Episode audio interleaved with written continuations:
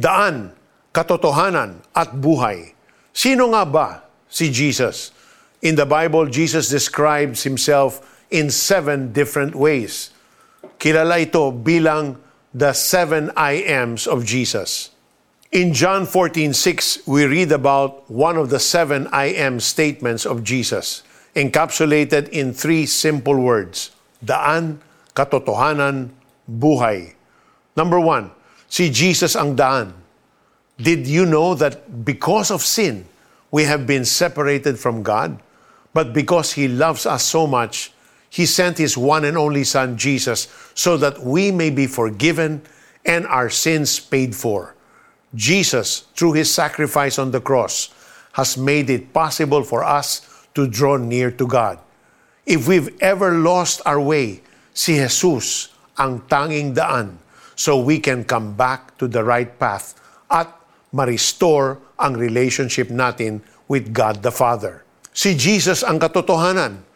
We encounter a lot of fake news, scams, lies, at iba't ibang uri ng pandaraya today. So it's important to know the truth and where to get it.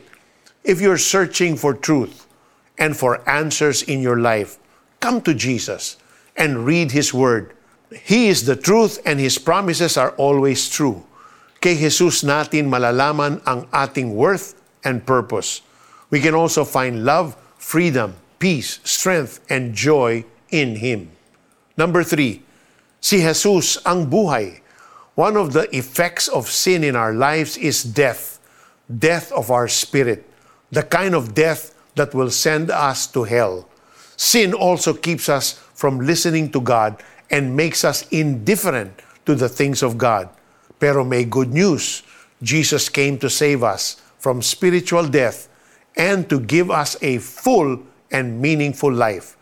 And if we have repented of our sins and have accepted Jesus as our Lord and Savior, may bagong buhay na tayo. Let's pray.